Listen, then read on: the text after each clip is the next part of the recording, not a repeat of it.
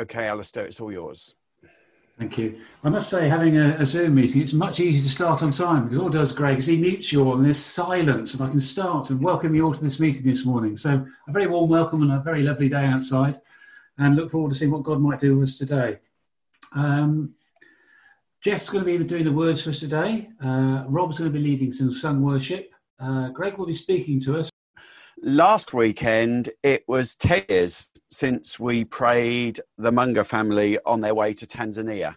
Um, this weekend marks the 10th anniversary of the occasion, the occasion when Sue and I were prayed into leadership of this church. So you'll have to forgive me today for speaking somewhat reflectively and personally as I've been looking back over that period in my own thought and prayer this past week a whole lot has happened in that 10 year period. We're all 10 years older, uh, and some of us look it, some don't. We've lost some wonderful people who are now in God's presence. We've had some wonderful people join us, uh, and we've done some controversial stuff. We've made quite a lot of changes when I look back over that period of time.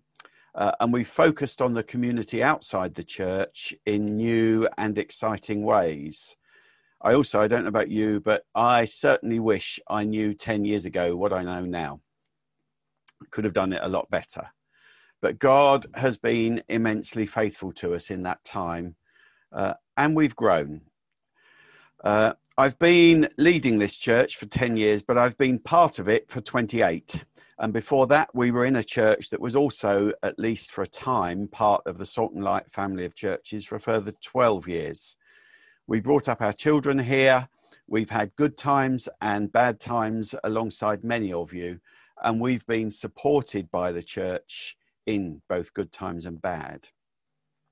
And this morning, I want to underline an aspect of our church life from the letter to the Ephesians. Next time, I speak, I'll look at something else that comes up in this same passage.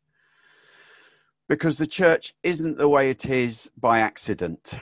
There are aspects of our culture uh, and the way we are that some of us have worked at over decades and which we hold to be very important, in fact, fundamental to being the church. And it's not just nostalgia or fixed ideas that makes them important. It's theology rooted in scripture. I'm going to read a passage in a moment. It's a passage of scripture on which most of the so called new churches built much of their thinking about the church in the 1970s and the 1980s. About 30 years ago, you would hear this passage preached on regularly. Uh, and on Friday, I realized I haven't ever spoken on it which means I haven't set out some fundamental ideas about what it means to us to be the church. I'm going to be reading from Ephesians chapter 4. Ephesians is often referred to as the letter of the church, as it sets out so much of what the church is for, how it's to work, and where it's heading. It's a very important book of the Bible. In fact, verses 9 to 10 of chapter 1, in my view, set out the eternal purpose of God in two sentences. In fact, we might go back and do a series on the whole book at some point, as I feel I've probably been a bit remiss in not doing so. I've probably reacted to the fact that Ephesians was over preached for many years. Um, and I've probably fallen into the opposite trap of under preaching it. But today I'm only going to focus on one aspect of this section. So I'm going to read from Ephesians chapter 4, verses 1 to 16. I'm just going to put it up on your screens now. As a prisoner for the Lord, then, I urge you to live a life worthy of the calling you have received. Be completely humble and patient, and gentle, sorry. Be patient, bearing with one another in love. Make every effort to keep the unity of the Spirit through the bond of peace. There is one body and one spirit, just as you were called to one hope when you were called. One Lord, one faith, one baptism. One God and Father of all, who is over all and through all and in all. But to each one of us, grace has been given as Christ apportioned it. This is why it says, When he ascended on high, he took many captives and gave gifts to his people. What does he ascended mean except that he also descended to the lower earthly regions? He who descended is the very one who ascended higher than all the heavens in order to fill the whole universe. So Christ himself gave the apostles, the prophets, the evangelists, the pastors and teachers to equip his people for works of service, so that the body of Christ may be built up until we all reach unity in the faith and in the knowledge of the Son of God and become mature, attaining to the whole measure of the fullness of Christ. Then we will no longer be infants, tossed back and forth by the waves and blown here and there by every wind of teaching, by the cunning and craftiness of people in their deceitful scheming. Instead, speaking the truth in love, we will grow to become in every respect the mature body of Him who is the head, that is Christ. From Him, the whole body, joined and held together by every supporting ligament, grows and builds itself up in love as each part does its work. Amen. What I'm going to look at today is the subject of the so called Ephesians 4 ministries. Uh, next time, I'm going to look at the idea of the church as being relational rather than organizational, both of which are, to us, fundamental aspects of church. I'm going to look, though, first of all, at these four, if these five Ephesians 4 ministries apostles, prophets, pastors, teachers, and evangelists. Too much focus, in my view, over the years has gone on the charismatic and supernatural aspects of these and not enough on their purpose. I'm not going to get into a debate here about whether they're for today. I personally believe they are, but I do want to adjust our emphasis.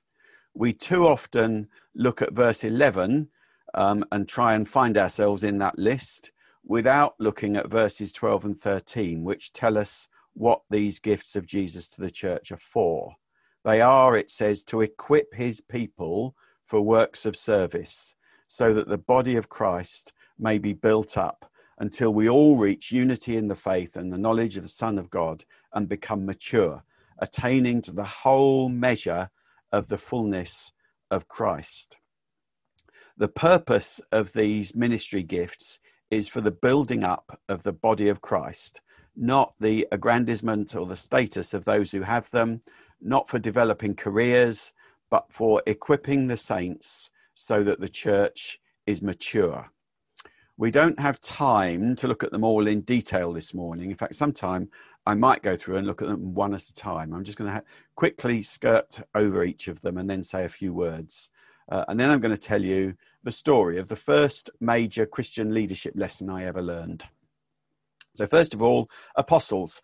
I'm not going to get into a debate about whether apostles are for today because I believe that apostolic ministry is more needed today than it ever has been. Um, that's not to say that I accept that everyone going around calling themselves an apostle is an apostle, just as they weren't in Paul's day. The word apostle means sent one, and in the early church, the mantle of apostleship moved on from those who'd been with Jesus to include Matthias, who replaced Judas after his death, and Paul. We don't know if there were others or not, despite all the ink that gets spilled on that topic. But the important thing about the uh, early apostles is that they weren't spiritual area managers, but were sent out from the churches to extend the reach of the gospel and to plant churches in new territories. Paul, Peter, and Philip are particularly in the book of Acts recorded as doing that. Apostolic ministry pushes boundaries, it constantly seeks to expand the reach of the gospel. It plants churches among sectors of the community or in communities where the gospel hasn't reached. It is always looking beyond where it is at present, never resting with how things are now, always looking for what's next. Where does this lead? And when an apostle goes home from a church gathering, the questions they're asking are Where's it leading? What are the opportunities for growth? What can we do next? Can't they see that there's so much more than this? That's why I would say we need apostolic ministry more than ever. The second ministry gift that Paul talks about in this passage is the prophets. Prophets also tend to be restless people. Biblically, a prophet is not a person who foretells the future primarily. The Old Testament prophets didn't primarily foretell the future, although it was part of what they did. Their main role was to call God's wandering people back to faithful living, to point out where the nation was going wrong, and to call them back to living faithfully to the, their covenant with God. Prophets are not primarily people who say, I have a picture of, um, although that is uh, an expression of prophetic gift. They tend to be concerned with holiness, prayer, and worship. They're primarily concerned with the heart of God and what God is saying to his people here and now. They get frustrated when they see people claiming to be Christians but living inconsistently or simply as cultural Christians. They'll often latch on to a single verse of scripture and draw meaning out of that one verse, which can be both a strength and a weakness and drives teachers mad they will call people back to the calling and what God has said in the past. Uh, I find with those in our church who are more prophetic, they will often remember something they feel God said years ago that I have long since completely forgotten and didn't even particularly register at the time. They will expect people to pay careful attention to what they say, and they can become discouraged and cynical when they don't. When a prophet goes home from a church gathering, they're asking, Did we hear what God was saying? Did we experience God's presence this morning? Was God's Spirit able to speak, or was the Spirit of God quenched? They tend, or some prophets are quite black and white and don't see things in shades of grey. Things are either good or they're bad, they're right or they're wrong, and they get frustrated, particularly by pastors who delight to work in the grey areas. Their passion tends to be to see God move by his spirit. I they also are, see very clearly the way ahead and have insight into where things are leading in a way that people like me absolutely don't. I personally don't have a prophetic bone in my body. Um, pastors are the ones everybody loves except prophets and evangelists because pastors are concerned with the well being of God's people. They want everybody to be happy, they want everybody to be cared for, they want them all to be looked after. They care for them, they love them, they're happy to spend hours listening to them, and will keep on working with someone long after they've become a lost cause. They'll happily pray with you and probably offer to. They're happy to work in shades of grey pastors generally tend to be happy to work with someone who is not living a life that um, necessarily would be that um, outwardly righteous, let's say. They don't generally see things in terms of black and white. They are looking for someone to be on a journey of discipleship. And the questions a pastor is asking when they go home on a Sunday morning are who was missing? Who was were people treated well this morning? Why was so and so looking so unhappy today? They are primarily concerned with individuals and what's happening in the lives of those individuals. We're blessed in this church that we do have a number of really great pastoral people. And then the next one he talks about is teachers. Teachers are concerned with biblical truth. They can be dogmatic, they can be insistent on their interpretation, and they tend to be quite orderly in their thinking. They organize their thoughts about scripture and tend to think logically and rationally. They stick closely to scripture in their teaching. They are concerned for God's people to be drawn into the whole story of what God is doing in his world. They have an aversion to proof texting, to ripping a single verse out of context. They love scripture. They can err on the side of not relying on the Holy Spirit, but leaning on their own understanding. And they're usually good communicators. When a teacher goes home after church, their only question really is Was God's word preached well today? If the answer to that is no, they feel like they've wasted the morning. They tend to frustrate pastors with their dogmatism, uh, and they frustrate evangelists with their focus on things that evangelists consider to be irrelevant. Which brings me to evangelists. Evangelists are concerned with the proclamation of the gospel. They make it a priority to spend as much time as possible with unbelievers. They can shock, particularly prophets, by the sort of company they keep. They love challenges to respond to the gospel, altar calls and moments when people are called to commit their lives to Christ. They will stir up and equip the rest of us to be involved in evangelism. They love telling about people about Jesus and can't understand those who find it difficult to do so.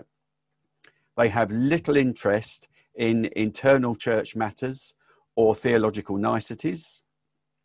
They can sometimes be unconcerned about what happens after people become Christians, although most modern evangelists are far more concerned about being more integrated. When an evangelist goes home from a church gathering, they're asking, Was the gospel preached today? Were people challenged to respond?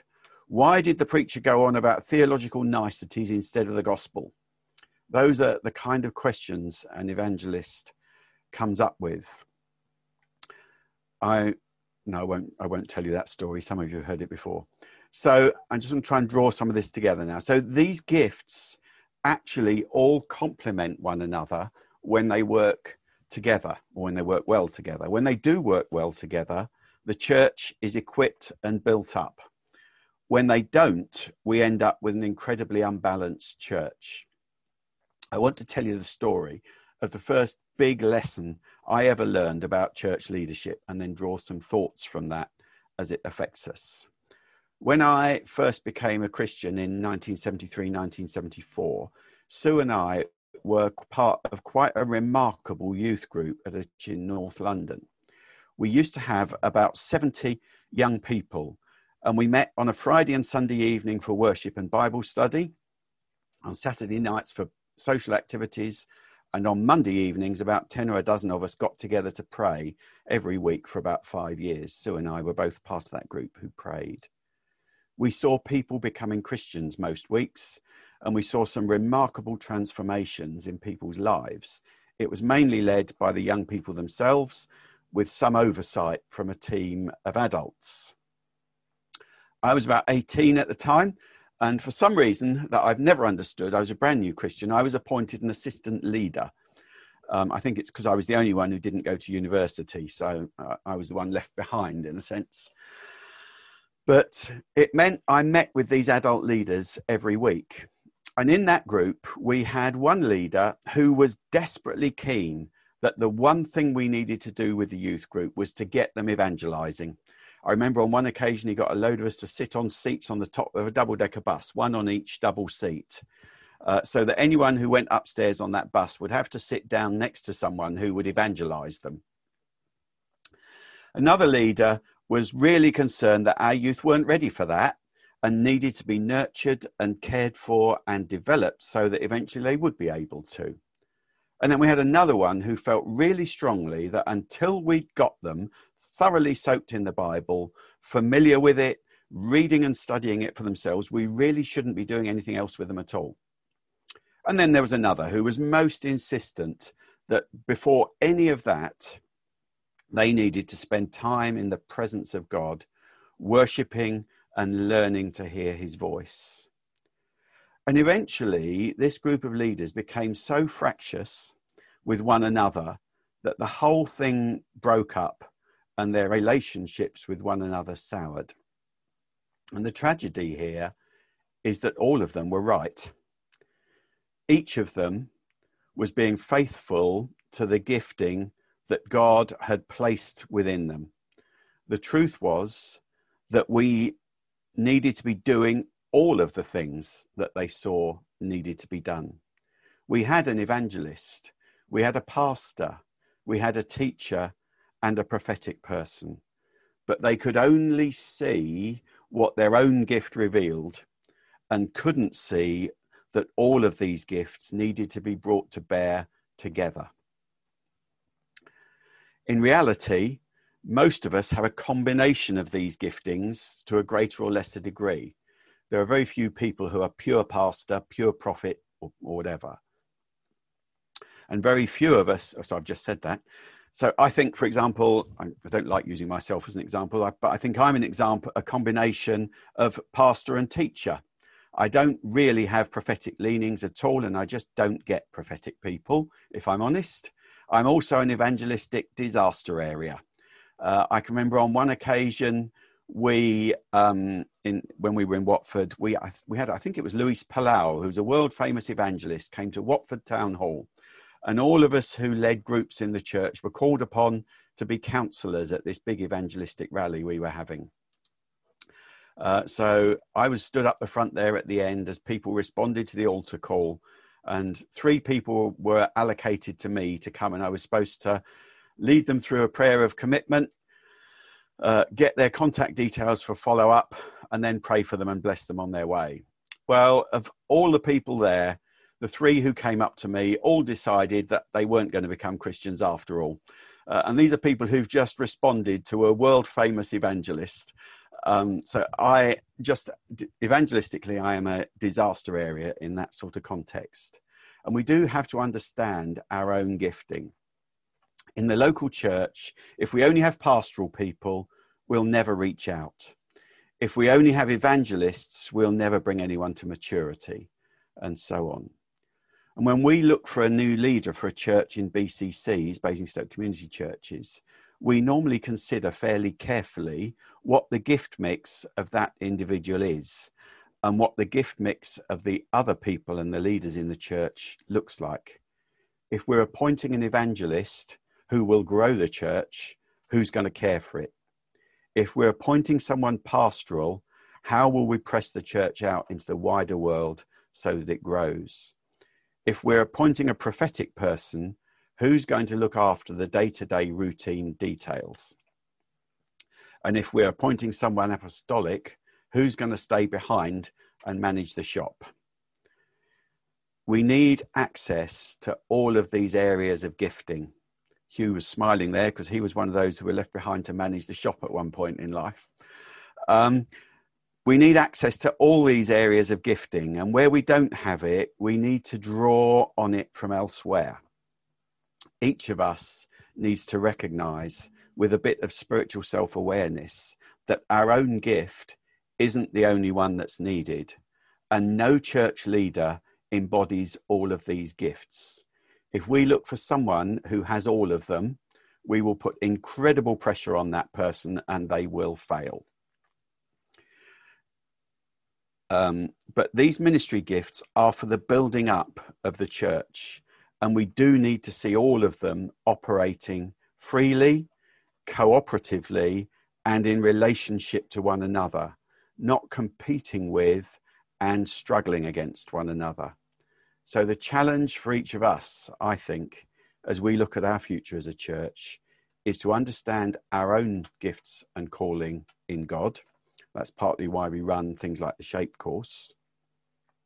Work with others who have different gifts to see God's plans for us as a church worked out, uh, and to recognize the gifts and strengths of others and to honor God's gifting within them. It's only as we bring these giftings together that we will see the ch- see all those things that the giftings are designed to do the equipping the building up the maturity it's only as we see all of them working together that we will ever see the church grow to maturity and to become the fullness of all it should be in Jesus so i'd encourage each of us first of all to be aware of our own gifting, and we will at some stage rerun the shape course to help those of you who who want to do some more work on that. But also to be thinking about how can I be encouraged in the areas in which God has gifted me by connecting with others who have similar gifts. And it's been great to see some of our prophetic people begin to get together? Um, and then finally, how do I work together with people whose gifts are completely different from mine uh, in order to make sure that we bring the fullness of all that God has for his church to bear, not just um, a one wheeled wagon, so to speak. So I'm just going to pray, then I'll hand back to Alistair, if that's okay. I apologize for being a bit personal and reflective this morning, but um, as I said, it's a kind of, for me, a, a notable morning. Let's just pray. Father, we, we do want to thank you that you have placed so many gifted people within our body. And Lord, we do want to pray that you will bring each of our gifts to bear in your mission in this church and through this church. Lord, we, we do want to thank you for those we have who are pastoral, for those we have who are, who are prophetic, for those we have who teach, for those who are more entrepreneurial and perhaps apostolic, uh, and for those who are concerned with reaching out to those outside the church. Lord, we want to pray that each of us will be able to use those gifts while recognizing that the gifts of others are valid and important as well. Uh, and Lord, will you preserve us from abdicating our responsibility to, to others when we say that's simply not my gift? Lord, will you help us to, to work within our gifts um, while being allowing ourselves to be stretched in you day by day and week by week. But Lord, I do want to pray for this church that we will be built up through the use of these gifts so that we do attain the measure of the stature of the fullness of Christ as your expression of the body of Christ locally here. Lord, will you be with us, we pray. Amen.